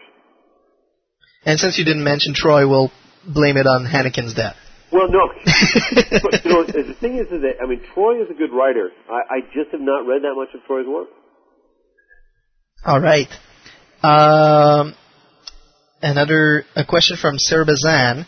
Uh, would you be interested in writing for the new live action TV series? Sure. You know, Lucasfilm knows where my phone number is. Blatant publicity. Blatant publicity. You know, it's not publicity. It's it's when you're a freelance writer, you take whatever work you can get. And when it's Star Wars, you know, it's a an automatic yes. Well, almost. It's it's an automatic yes, provided you know I can I can fit it in my schedule. I mean, I do have commitments for other stuff. so, Okay. you know, it's it's you do have to juggle it that way. But yeah, if there's any way possible, heck, I mean, I love the universe, and I, and the people at Lucasfilm were very very good to me, and and I love all of them. So you know, getting a chance to work back there, you betcha. All right. Uh, we got one from Bloodcat, which, which is actually more of a comment for you.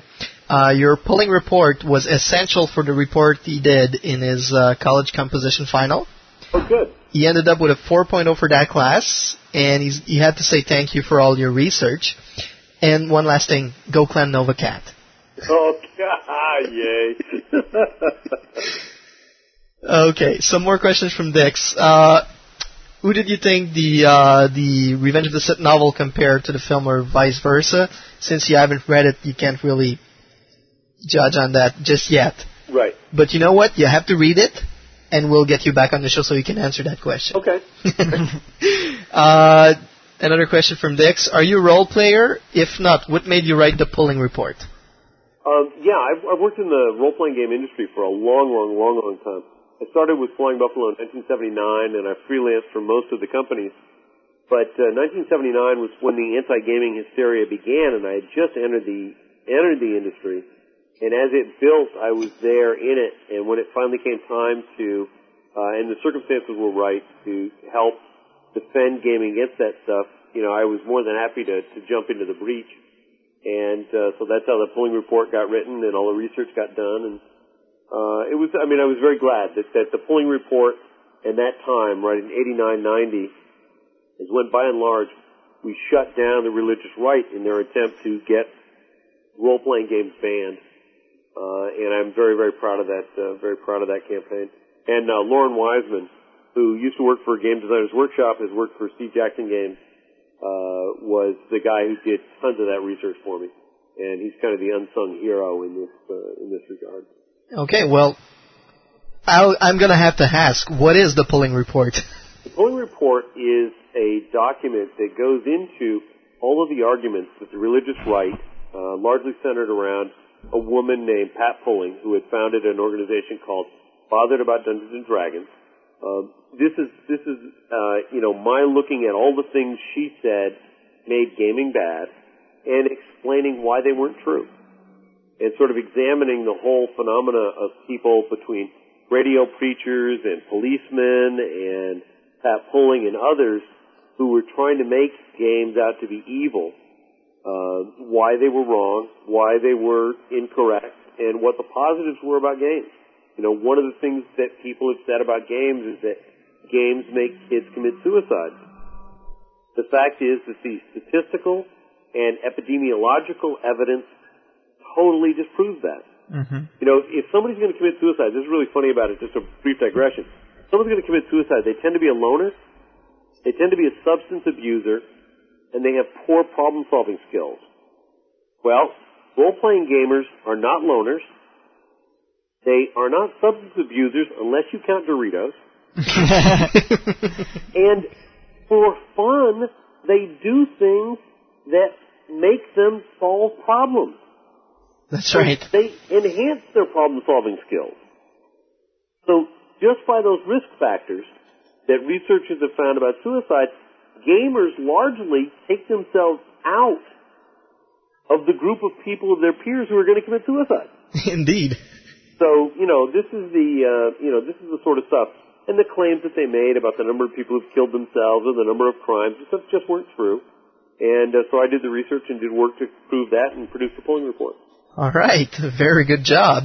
I mean, it's like if someone was to say video games will make you suicidal and was basing their study on the fact that some kid killed himself after losing his character in Star Wars Galaxies. Right. You know, it's, so it's almost the same thing. And, and what it boils down to is this, is that parents who don't understand what their kids are doing and something tragic happens to the kid blame the thing that they don't understand. You know, if a kid who was always working on cars, who had, uh, you know, the frame of his car fall apart, killed himself, no one would blame it on his being a car enthusiast. All right. But if a kid who plays games has a lousy game and kills himself, all of a sudden it's the game's fault. That's it. And it just it doesn't make any sense. And so part of the polling report was just kind of point out, guys, this is not how the world works. So I'm gonna have to get my hands on it. uh, you can just do a go up to Google and search on my last name and the polling report, P U L L I N G. It was written in 8990, and uh, while all the information is dated, those are the same arguments that get trotted, trotted out every so often when a, a local preacher decides that, you know, this town is not big enough for his church and a local game store. All right.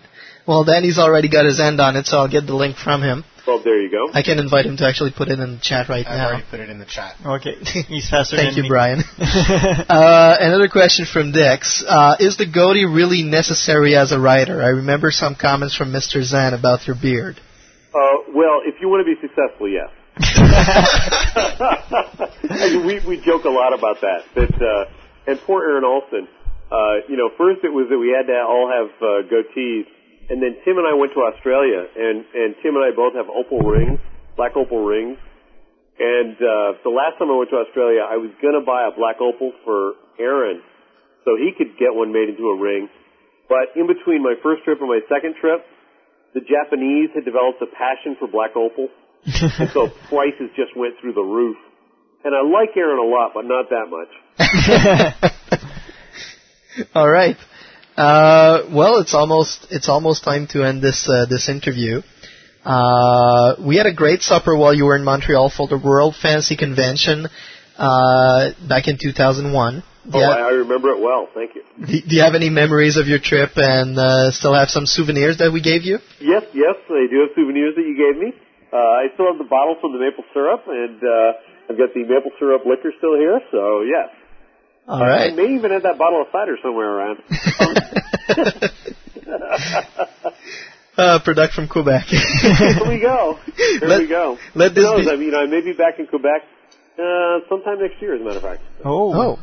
Well, let us know. It will be our pleasure to have you around again. All right, that would be great.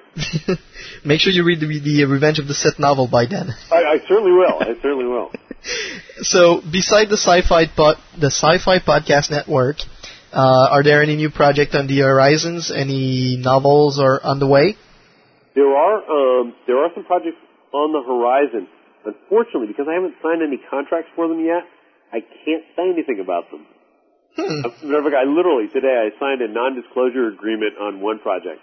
Uh, but yeah, there should be some really exciting announcements coming out a little bit later in the summer. So um, now come by uh, the Sci-Fi Podcast Network because I'm certain that we'll have some news about about some of that stuff. And um, so yeah, it'll be it'll be fairly cool. So you know, I've got uh, basically uh, what I have on the horizon is enough work to take me through at least 2007, uh, and uh, we'll see what happens uh, from there.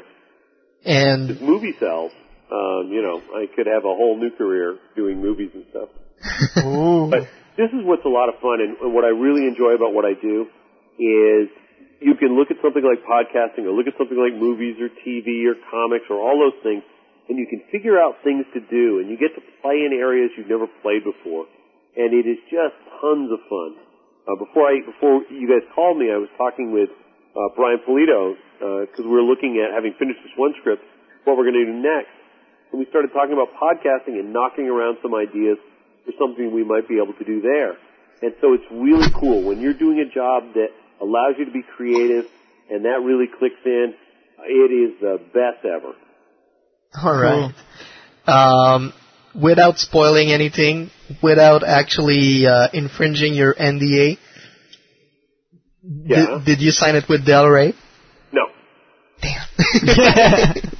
No. At, at least we tried.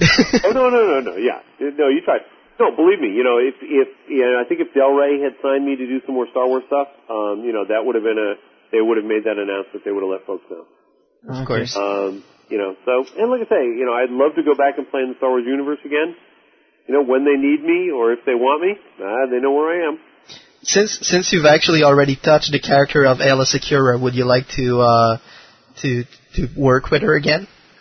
Uh, yeah, though you know, I think her career kind of ended kind of quickly.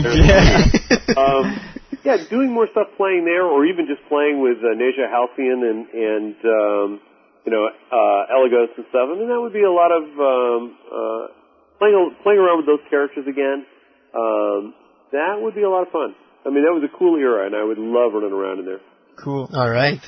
Well, back in 2001, Danny actually made you record this from his car, if I remember well. Yeah. Uh, but we have a new liner uh, for the Star Wars en Direct show, and uh, I, I I think Danny sent it to you by email. Um, he may have sent it to me by email. Unfortunately, I am not at the machine where he sent it to me. It's okay. It's just basically as simple as Hi, this is Michael Stackpole, author of the NJO Duology Dark Tide and X-Wing series, and, And I Jedi, and I Jedi, and you are listening to Star Wars en Direct. Or you could go multi uh, authors or whatever. author of multi-era in Star Wars universe. Right. Uh, well, I will. Let's let's give it a go here. This is Michael A. Stackpole, the author of the X-wing series, I Jedi, and uh, Siege and Onslaught of the New Jedi Order, and you are listening to Star Wars en Direct. That's good. We can take another one just in case. Okay. Instead, if you want to do the iPod or the uh, podcast Yeah. network. Yeah, you can do the podcast. Yeah. All right, all right, all right, well, I'll do one. I'll do one for that too. Okay. Uh, this is Michael A. Stackpole with the Sci-Fi Podcast Network, and you are listening to Star Wars en Direct. That's good. That's perfect. So thank you very much for being with us, Michael. It was uh, it was a pleasure and an honor to have you on the show. Oh, it was my pleasure. Thank you, guys. And uh, of course, we invite everybody to go check out the Sci-Fi Podcast Network at www.tsfpn.com. There we go. And this almost sounds like a sports network. that was one of the reasons we went with it because everybody understands that SPN thing. You know, it just works. That's right. So uh, we hope we'll be able to talk to you very soon in the future. And uh, on these on this note, we'll let you go. All right. So- Thanks a lot, guys. Really appreciate it. Thanks. Thank you very much. Yeah. Bye bye. Bye. Wow. Yeah, that was great. Yeah, I mean, come on, T- tsfpn.com, the Ocho. I, mean, I, can, I can see it from here. if you can dodge a dodge, if you can dodge a dodgeball, you cannot dodge any audio, an audiobook. so, uh, that was an interview with Michael A. Stackpole live on Star Wars en Direct. Thank you very much for everyone who was with us in the chat. So, who's with us in the chat right now? We have Bloodcat, Sarbison, Dix, Edna, Jango, uh, and Raven. We had Dark Jedi and other. We had Dark Jedi. Uh, we have lots of people today, but my screen just eats up whatever happened in the chat, so I lose most of it. There's also uh, Jedi Jane. Yeah, that's, that's true. not in the list for some weird reason, according to my computer. okay. Uh, but you know, Mac Macs are so much yeah, better. because it's made for it's a PHP my chat thing. Yeah. Blame it on PHP. well, just before we go off uh, to the ending of the show, I want to come back on the last last on the, the last show, Star Wars Revelation. We asked some people to send us short reviews and uh, and uh, stuff like that for the Revelation show we're going to have uh, next week on June 28th. And uh, Martin P- T. Piero, as known as Marty One, who's in the was in the chat earlier. Yeah, he's not there any- He left anymore. now. Yeah. So Marty One actually won a set of three stickers from uh, the, trilo- the DVD trilogy, and a book by Michael A. Stackpole, Ooh. since he was a guest on today's today's list. And Right. uh, since you know I could go with a Star Wars book, but I want to Expand his work. I want to expand his horizon. I'm gonna I'm gonna send him the Dark Glory War, which is uh, the prequel kind of book to the Fortress Draconis series, uh, which was a very good series. So Nice. there you go. So the next show, as I was saying, is going to be on June 28, 2005. But today, ladies and gentlemen, is not only Danny's birthday. That's right, he's the birthday boy. But it's also Bloodcat Bloodcat's birthday in the chat room. So everybody, happy, Happy birthday. Bloodcat! Yes. So the next show will be on June 28th. If you've got somebody's birthday coming up, just let us know. We'll say, hi, this is Star Wars en Direct. Happy birthday to you, man. And uh, it's going to be on Revelations, the second part, basically reviews, and how should we categorize Star Wars fan film nowadays? Uh, should this, the the Star Wars fa- official fan film contest actually review its rules? Yeah, or uh, since the the technology is so high, how you can separate the professional fan film from the uh, the amateur fan film. yeah film? the uh, gar- not not garage days fan film, but you know backyard fan films. Hey, Mac has a Mac has a software called isn't it Garage? Garage Band for the, uh, for the music software. So okay. maybe they come up with something like Garage Film, iMovie. but low key. iMovie is for low key shit. Okay. Oh. It's the Mac equivalent of uh, of uh, Windows XP uh, Movie Maker. No, there's no equivalent. Okay. Especially not in, in the Windows world. So if you have any comments on the show or that you would like to make any suggestions for upcoming subjects, please send an email to studio at swendirect.com. If you would like to be a partner or sponsor, yes, Oops. send an email. What? My, oh. you can also leave a message if you have a comment to make on the show. You can also leave a message on our blog at starwars.com, which can be found at www at blogs.starwars.com slash swd. To be a partner or a sponsor, you can send an email to info at swendirect.com. If you like the show, we suggest that you talk about it around yourself. Word to mouth is the best publicity we can have by our listeners. You can bring a friend to the next show because it's nice to share this experience with other people and it proves that you're not a loner. You can also add your URL to your message board signature, our URL to your message board signatures, etc., etc., etc.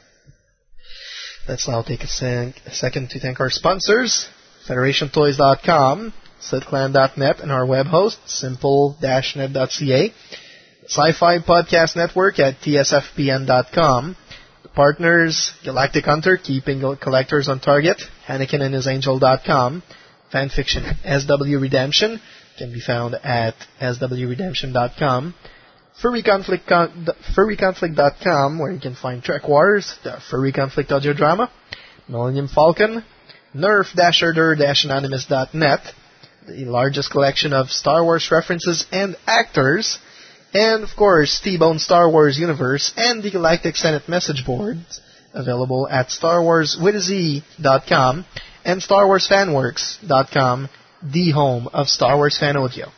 All these links are available in the partners sections of our website, and uh, we also want to remind you that the producer has officially changed the message board. Not yet. Not no, yet. That's that's what I was going to say. Oh, okay, go. It's like producer word. Yeah, that's it. Basically, we will still post the announcement on the Galactic Senate because that's the home of Star, you know, the, the forum for fan audio, Mm-hmm. and there's most people liking fan audio go there. But uh, since the uh, Sci-Fi Podcast Network just ga- just open uh, a forum for us, we'll we will be using it to you know posting a thread for each each show so people can Actually, give- also add questions and yeah, comments in and there. give comments in there, and we read them directly on that board. Uh, and of course, uh, email also. We will, we will keep the uh, comments by email. So go to the TF, tfspn.com and just register to the message board and uh, go into uh, the Star Wars en Direct forums, basically. And uh, if we're if we're uh, enough people, we can have a group there. So uh, That's Yay. all our staff and listener, we can uh, if we can uh, go there and have enough people, you know, you never know. So uh, go there. We're trying to get something going. Since I, I'm not planning on doing our own forum, we will use the, theirs. Okay. And cool. also, It's uh, like we we can ha- we can we could have the Star Wars en Direct passes over there. Yeah, if you want to. uh, also, uh, rem- uh, a reminder that we have a podcast now. This show, uh, Dix will be uh, working on it, so it should be available in a couple of days uh, on an abridged version. So it's an high quality stereo, uh, high quality version.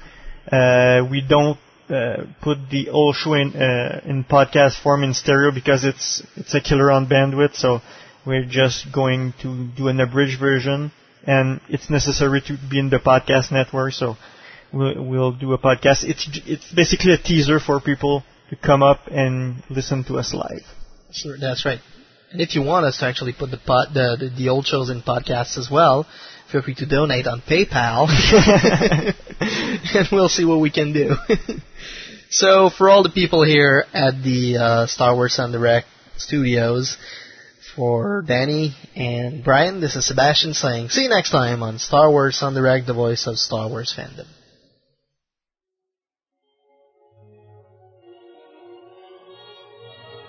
This show has been brought to you by SimpleNet. Webmasters, online gamers, or administrators of e-business. At SimpleNet, we will always have a solution to meet your needs.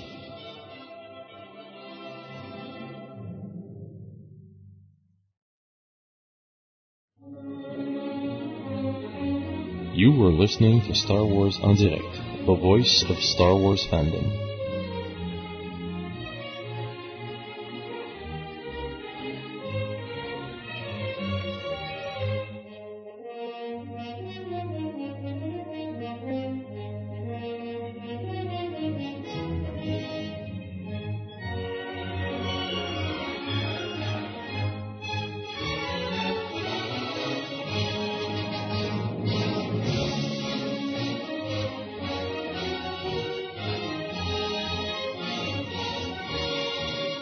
Be sure to visit www.swondirect.com for more information about upcoming shows.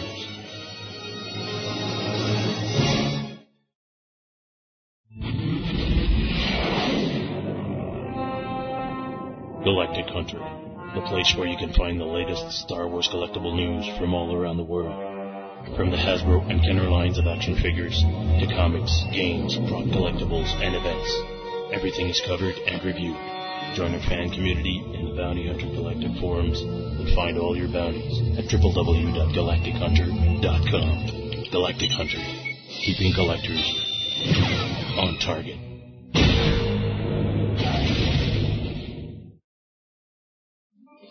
StarWarsFanWorks.com, the home of Star Wars fan audio on the internet. It's your home for Star Wars fan audio genre news, a comprehensive catalog of fan-made Star Wars radio shows, parody tales, and serious audio dramas. With behind-the-scenes features, a message board, reviews, tutorials, convention coverage, an internet movie database style directory of the entire Star Wars fan audio community, and the only fan audio community recognized Star Wars Fan Audio Academy Awards held each year. StarWarsFanWorks.com. Fandom has a whole new sound. This show is part of the Out of This World Entertainment on the Sci-Fi Podcast Network. TSFPN.com. Sir, if you'll not be needing me, I'll close down for a while.